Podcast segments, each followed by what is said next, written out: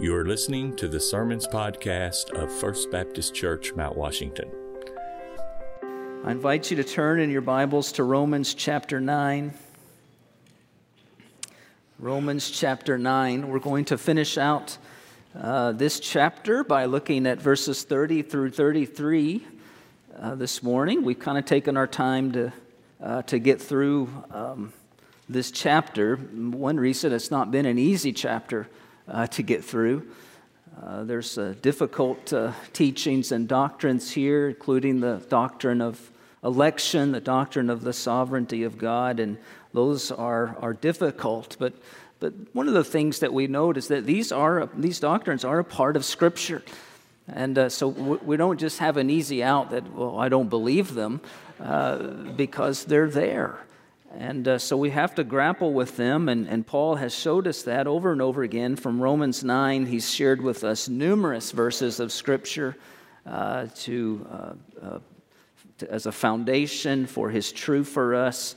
And uh, so it's very difficult, this, this idea of the sovereignty of God and, and salvation and the doctrine of election. I'll just share with you a bit of a testimony uh, to begin this morning. There was a, a, time in my life where I really wrestled with these doctrines. Uh, I struggled with them. And, and the tension for me was that I couldn't find the comfortable place um, in understanding how the, the sovereignty of God worked with the responsibility of man. And uh, I, I, wrestled with it for a while, but at some point in the struggle, and it was in, during my seminary uh, training, uh, somewhere along in there, that I realized something. I realized that I, I could never reconcile those two truths together. And, and then I realized something I think may even be been more important for me, and, and that is that I didn't have to reconcile them. Um, I'm not sure who said this, maybe Spurgeon, I think it was him, who said in regards to these two truths, he said, I never try to reconcile friends. And, and once I begin to, to accept the fact that, that God's sovereignty and man's responsibility are both taught in the Bible, um, and, and, that they will never work together in ways that, that I can comprehend as a, a human being, that I'll never fully understand, but that both of those things are taught. And I need to believe that and, and rest in those truths. And you think about it, there are paradoxes that are taught in Scripture, aren't they? Um, the paradox, truths that don't seem to be compatible with one another. And I was thinking this week, and, and you know this is a great example of the doctrine of the Trinity. We just, we just sang about it in that hymn, All Creatures of Our God and King. How can God be one, one uh, and, and yet three persons? And in some sense, I have no idea. Um, I, I, and I've heard all kinds of human attempts to explain that, by the way. I, I've heard about the water and the ice and the vapor and the shapes and uh, the egg and the rela- human relationships and all these different analogies, but all of them end up falling short. And all of them ultimately either deny the deity of Christ or the personhood of the Holy Spirit or the unity of the Godhead. And the reason is, is there's simply no human comparison or human analogy that can explain the Trinity. And yet, God's word clearly teaches it, doesn't it? Over God the Father, God the Son, God the Spirit, one in three persons. And though I don't fully understand that, church, I believe it with all of my heart because His Word says it's so. And the same is true with me in, in, terms of God's sovereignty and man's responsibility. And, and I would just caution you that those who tend to emphasize one over the other, will always end up doing damage to one and the other, or the other. Uh, or you'll have to do some kind of special uh, hermeneutical, I, I would call it hermeneutical gymnastics to get to some place where you're trying to figure these things out, and ultimately it's going to lead you astray. And so I want to encourage you this morning if you're struggling with this, number one, you are in good company because people have struggled with this for hundreds of years. Um, and, and, and I would also encourage you with this you don't have to figure this out. Um, And in fact, you can't.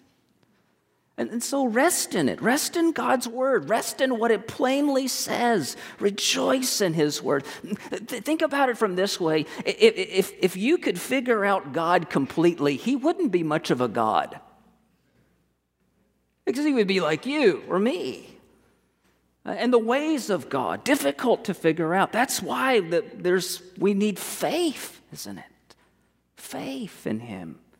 And so rejoice in what's being said here. Don't let it cause consternation in you. Rejoice in, in, in, these truths about the sovereignty of God because they are meant to give you as a believer, that's who this is addressed to. They are meant to give you as a believer a rock solid foundation, a foundation that goes back to the end of chapter 8 that nothing can separate you from the love of God through Jesus Christ. The reason, this is what undergirds it. Your salvation is deeper deeper than you ever dreamed or imagined. It is rooted in the sovereign mercy of God who saved you beforehand, the Bible says.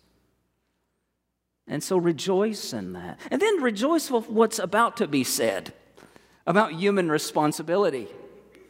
Uh, because if that makes you really uncomfortable, I can assure you that the responsibility side of this is going to make you uncomfortable too, but yet in a very different way. Know that God's sovereignty does not nullify man's responsibility. It doesn't give us permission to sit and do nothing, uh, but, but, but rather it fuels us. It fuels us to proclaim the gospel. It fuels us to call men, women, boys, and girls to repent and believe and to confess Jesus Christ as their Savior and Lord. It leads us to pray all the more for the lost that God would save them. Both of those truths come from a righteous and good God, and so rest in them, rejoice in them, and respond faithfully to them. My goodness, that's almost a sermon before a sermon, isn't it? Well, let's look at our text today, Romans 9. Verse 30, Paul says, What shall we say then? That Gentiles who did not pursue righteousness have attained it, though that is a righteousness that is by faith. But that Israel, who pursued a law that would lead to righteousness, did not succeed in reaching that law. Why? Because they did not pursue it by faith, but as if it were based on works. They've stumbled over the stumbling stone. As it is written, Behold, I'm laying in Zion a stone of stumbling and a rock of offense, and whoever believes in him will not be put to shame. Heavenly Father, we pray as we, we always do when we come to your word, we need help to understand. And so, Lord, give us ears to hear today and minds that can that can grasp what is being said here. May your Spirit illumine our minds and hearts to these things. And uh, we pray that you would have your will and way in our lives, Lord, transforming us, shaping us to an understanding of you and to be more like your Son, Jesus. And we pray as well, I pray that you would use me today as your servant. I pray that you would increase and I would decrease, and your word would go forth. And I pray it in Jesus' name. Amen. Well, we've seen this question from Paul several times in his letter this, what shall we say then? And uh, it's always a, a, a, chance, I think, to, okay, slow down for a moment, hit pause, let's gather our thoughts and think about all of what has been said here and, and where these things are, are leading us. And so we should do that this morning. I remind you the central question of this chapter has been that if the gospel is the power of God for salvation for everyone who believes, but for the Jew first and then the Gentile, the question has been why are so few Jews believing in the gospel? And it wasn't just a theological question for Paul. We've seen that he had a deep uh, emotion tied to this, a love for his people. If you were to survey uh, the chapters of Acts, uh, about chapter 13 or so to chapter 21, and you read about the journeys, the missionary journeys of Paul, You, will see that the pattern of, of Paul, that he would go from city to city, and he would always go to the Jewish synagogue first. Everywhere he went, he would go in and he would proclaim the gospel there, and pretty much without fail, his message would be rejected, and he would be run out of the synagogue. And so then Paul would go to the Gentiles. He would take the gospel to anybody else who would hear the good news. And uh, it was heartbreaking for Paul to see this, to experience this over and over again, to see his kinsmen, the Israelites, rejecting the gospel. He shared of his heartbreak in this, chapter 9, the beginning of the chapter, verses 1 through 5, about the great sorrow, the unceasing anguish this was bringing uh, to his life. He shared it again in the very next verse after our text, chapter 10, verse 1. Brothers, my heart's desire and prayer to God for them is that they may be saved. But the question that's lurking behind all this is why? Has God's saving purpose toward the Israelites failed? Uh, that, that was a question that was raised in verse 6, in which Paul has been answering. Why are so few of the Jews coming uh, to faith in, in Christ? Why, are, why aren't they believing? This is their Messiah, he's saying.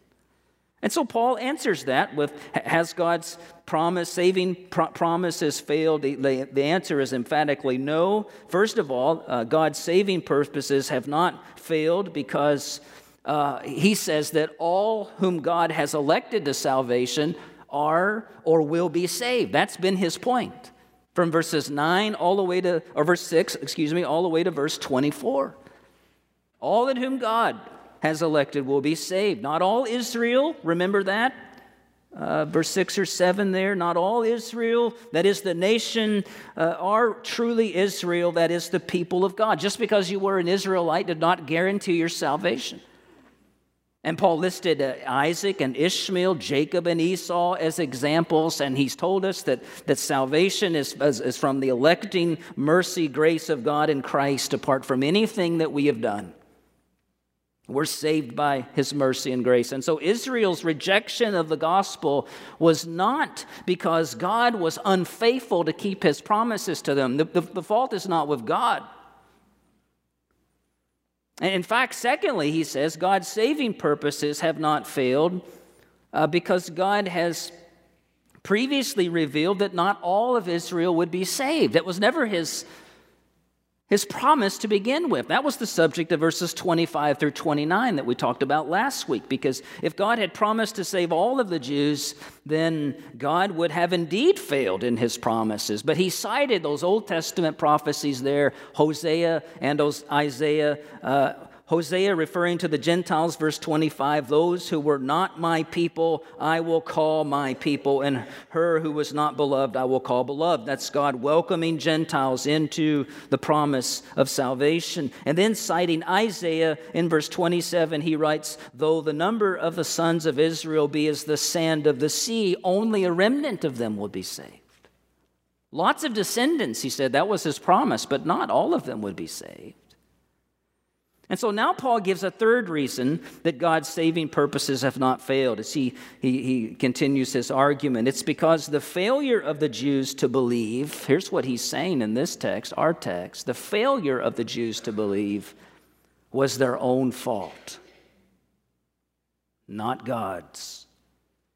And that's going to be his focus here, beginning in verse 30 all the way through chapter 10. Why did the Jews fail to believe in Jesus Christ as their Messiah and Savior? Paul says it was not God's fault.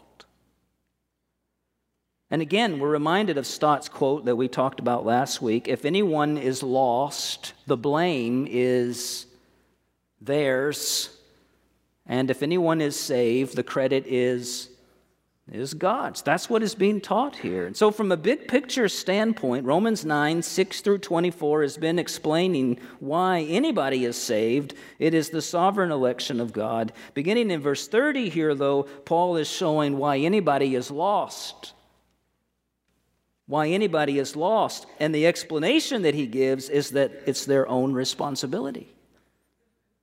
Those two things, again, not easily or not, not possible really to reconcile all of the dynamics involved. But let's look at the details of what he says. He makes several contrasts here between the Gentiles and the Jews that help us to understand salvation.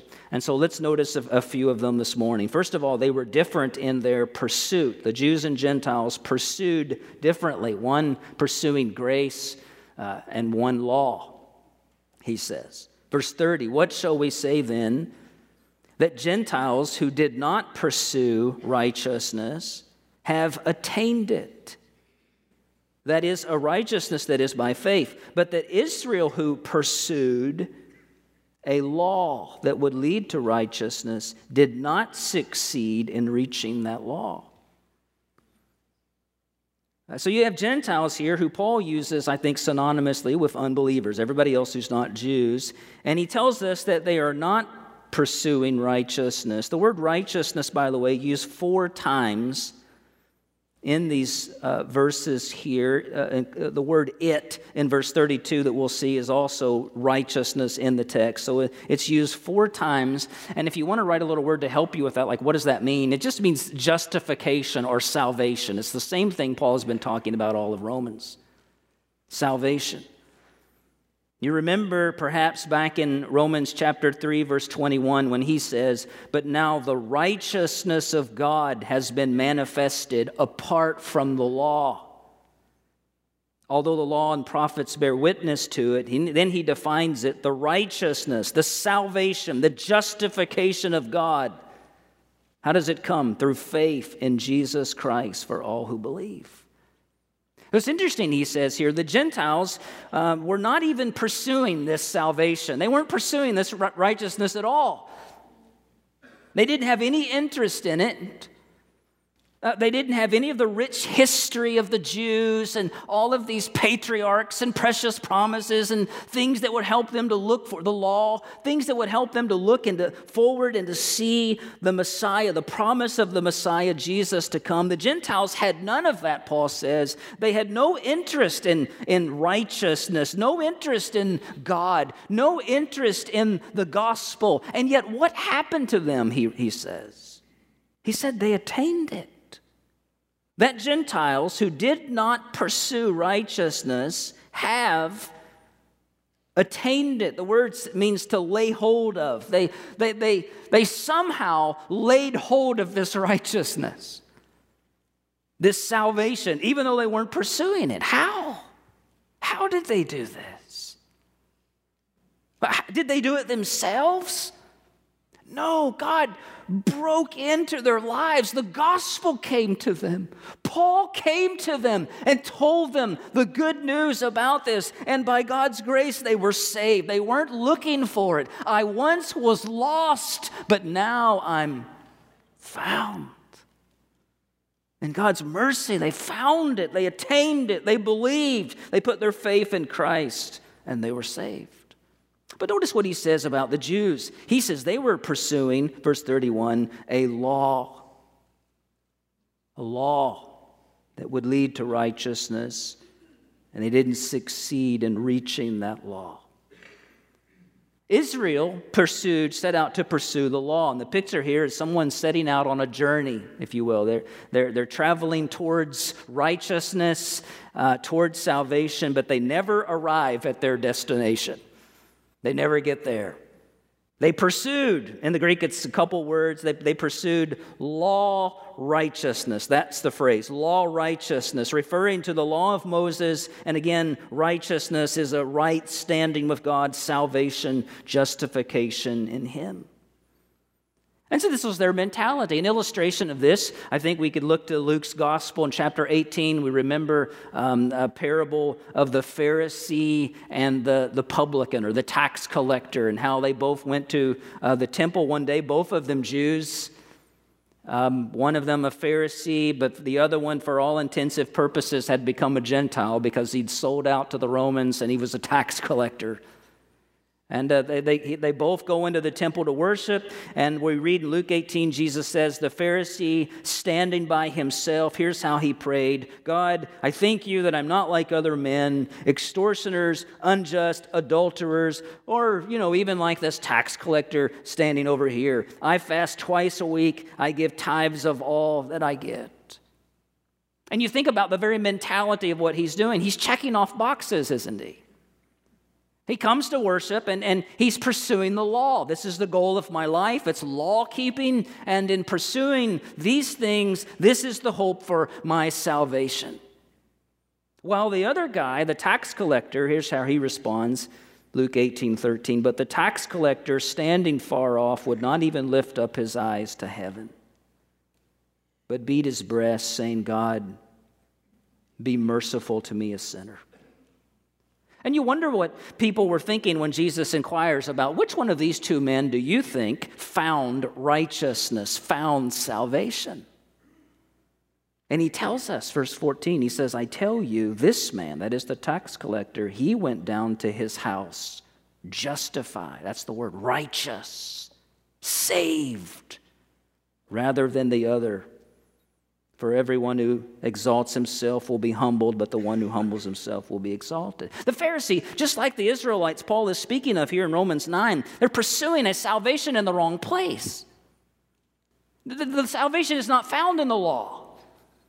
That they're heading in the wrong direction, and therefore they're not arriving at the, at the conclusion, the destination of salvation. And you can, you can start to see what their mistake was and how Paul contrasts this. Notice, secondly, the manner of their pursuit. One was by faith, the other by works. Faith and works. Why didn't the Jews succeed in attaining righteousness or salvation? Paul tells us, verse 32. Why? Because they did not pursue it by faith, but as if it were based on works. The, the, Jews not only pursued the wrong thing, but they pursued it in the wrong way. They, they pursued salvation as though it were based on works. And we know this. He's already told us this back in Romans 2 and 3 and, and, and even part of 4, I think. The law of Moses was never given as a means by which we can attain salvation, we can earn it. Romans 3:20 he said for by the works of the law no human being will be justified saved in God's sight since through the law comes knowledge of sin. The law was meant to show us our sins and to show us all the places that we fall short in order that we might look and see our savior Jesus Christ. A righteousness, Paul said, Romans 3:21 of God that has been manifested apart from the law, salvation apart from the law, the salvation of God, the righteousness of God through faith in Jesus Christ for all who believe. This continues to have tremendous application for us today. Because it's not just Jewish people who think this way. I, I think it was Billy Graham who, who, estimated that, that some 80% of the people in churches today, he, he said he thinks are, are probably lost, and partly because they believe that they're saved by their own good works and not by faith in Christ. R.C. Sproul recounted years ago being a part of evangelism explosion. This was a uh, an evangelistic effort that, that, was made several years ago, a witnessing method in which one of the questions that were asked to people if you die tonight and stand before God, and God were to say to you, Why should I allow you into my heaven? How would you answer? And without fail, some 90% of the people who were asked that question gave a law righteousness answer. I tried to live, I've lived a good life.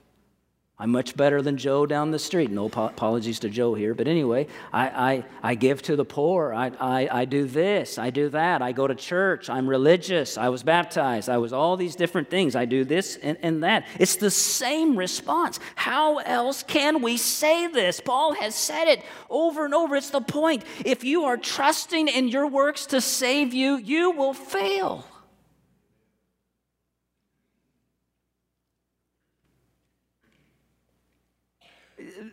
This has been his message. You, you and I do not have the capability of living such a good life that we would ever measure up to the standard that God has put before us. We need a perfect righteousness to save us.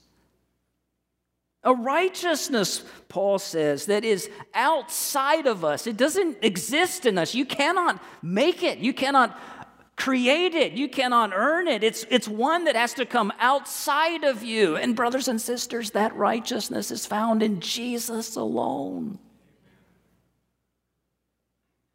Jesus was the only one who lived perfectly.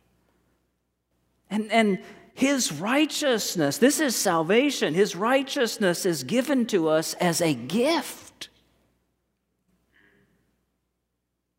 upon our faith in him.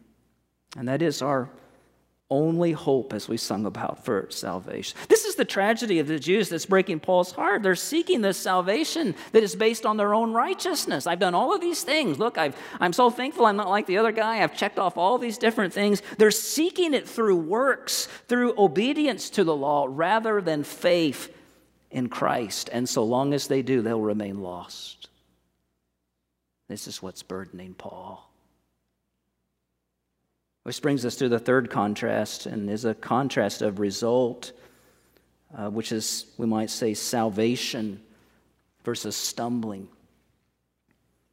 Here's what Paul writes concerning Israel there at the end of verse 32. He says, They have stumbled over the stumbling stone. As it is written, Behold, I'm laying in Zion a stone of stumbling and a rock of offense, and whoever believes in him will not be put to shame.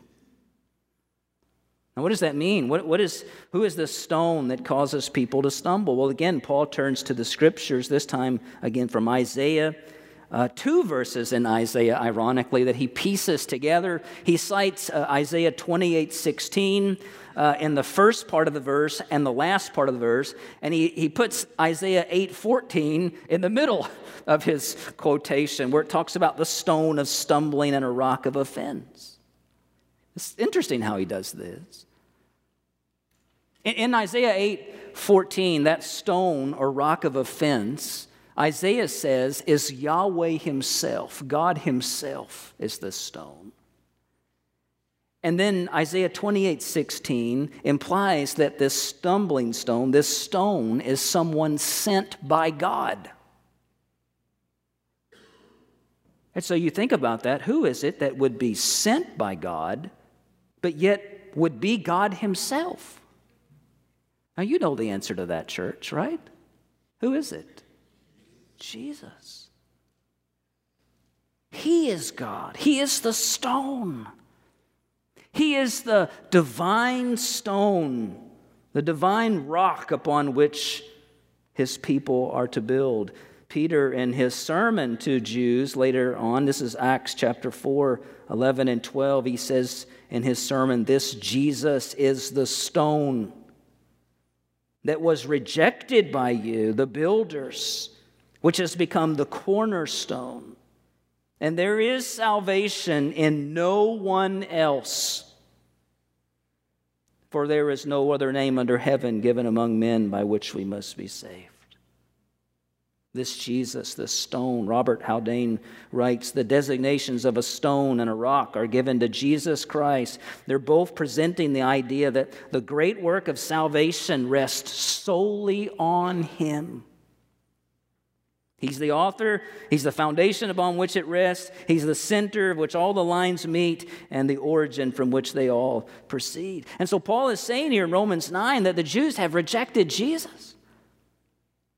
Like, like a builder who's, who's building a, a, a, stonemason and he's building something. He finds this stone and he throws it aside because it seems no good to him. The, the Jews are trying to build their own salvation and, and they're tripping over the very stone that they have disregarded, that they've said is no good to them, but it is the only stone that will save them.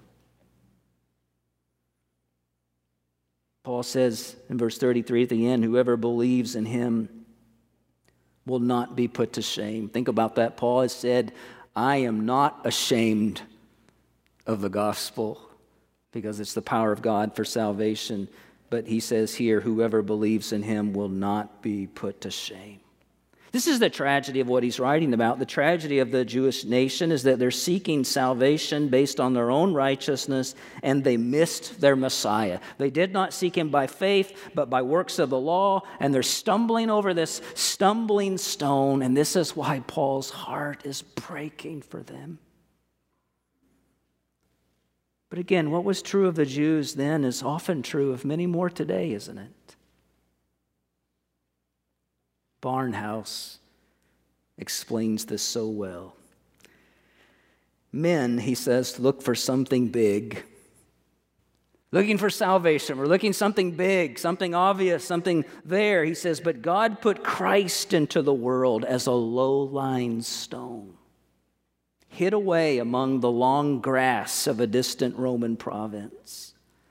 And he says, this is how he describes the world. Men held their eyes too high and they walked across the world, not seeing Christ as God's only answer to their problems. And they tripped over him, even stumbled when they came upon him suddenly, but they were offended.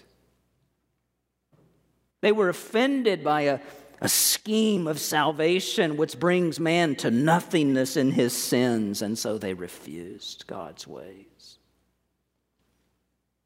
Barnhouse goes on to describe those who have accepted God's way. He says, They have come, speaking of believers, listen to this, they have come through the tangled grass of this world with their eyes low upon their own bleeding feet, scarred with the walk on the road of sin. And when they have come to this stone, they have been willing to stand on it and ask for nothing further. They have found, they have believed God's word about the Lord Jesus Christ as being the only way of salvation. They have abandoned their goal, their road, their strength, their pride, and they've taken their stand squarely on the Lord Jesus Christ. And to them comes this trumpeted promise of God whoever believes in him will not be put to shame. That means when the storms of God's judgment comes, their feet is planted firmly on the rock of Jesus Christ. And though the rain fell and the floods came and the winds blew and beat on that house, it did not fall because it had its foundation on the rock, who is Christ. What about you? Who or what are you pursuing for salvation?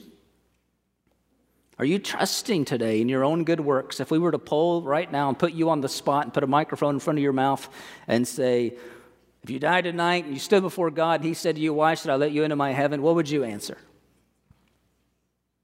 What would you answer? If you're trusting in your own good deeds and works to save you, you, you Christ will always be a stone of stumbling for you. Just like the Jews, you'll have no need for him in your life because you have you. Why will you need him? And you will perish in your sins. There really is salvation in no one else, and no other name given under heaven among men by which we must be saved. But, oh, church, Blessed is the one who by God's grace comes upon that stone of Jesus. Amen. I mean, feet hurting, bloodied, all the paths that you've sought and went down unfruitful paths, all the wounds you've experienced walking through that bristly grass. What a grace of God. You weren't pursuing this, but all of a sudden you found yourself confronted with and hearing this beautiful good news, this gospel of Jesus Christ that others have set aside, but, but it's come to you, you and, and He's found you, and He's inviting you to leave the shifting sands of this self righteousness and sin and to stand on Him by faith. With this promise, whoever believes in Him will not be put to shame. Join with the many who have As the psalmist says, Oh, come, let us sing to the Lord.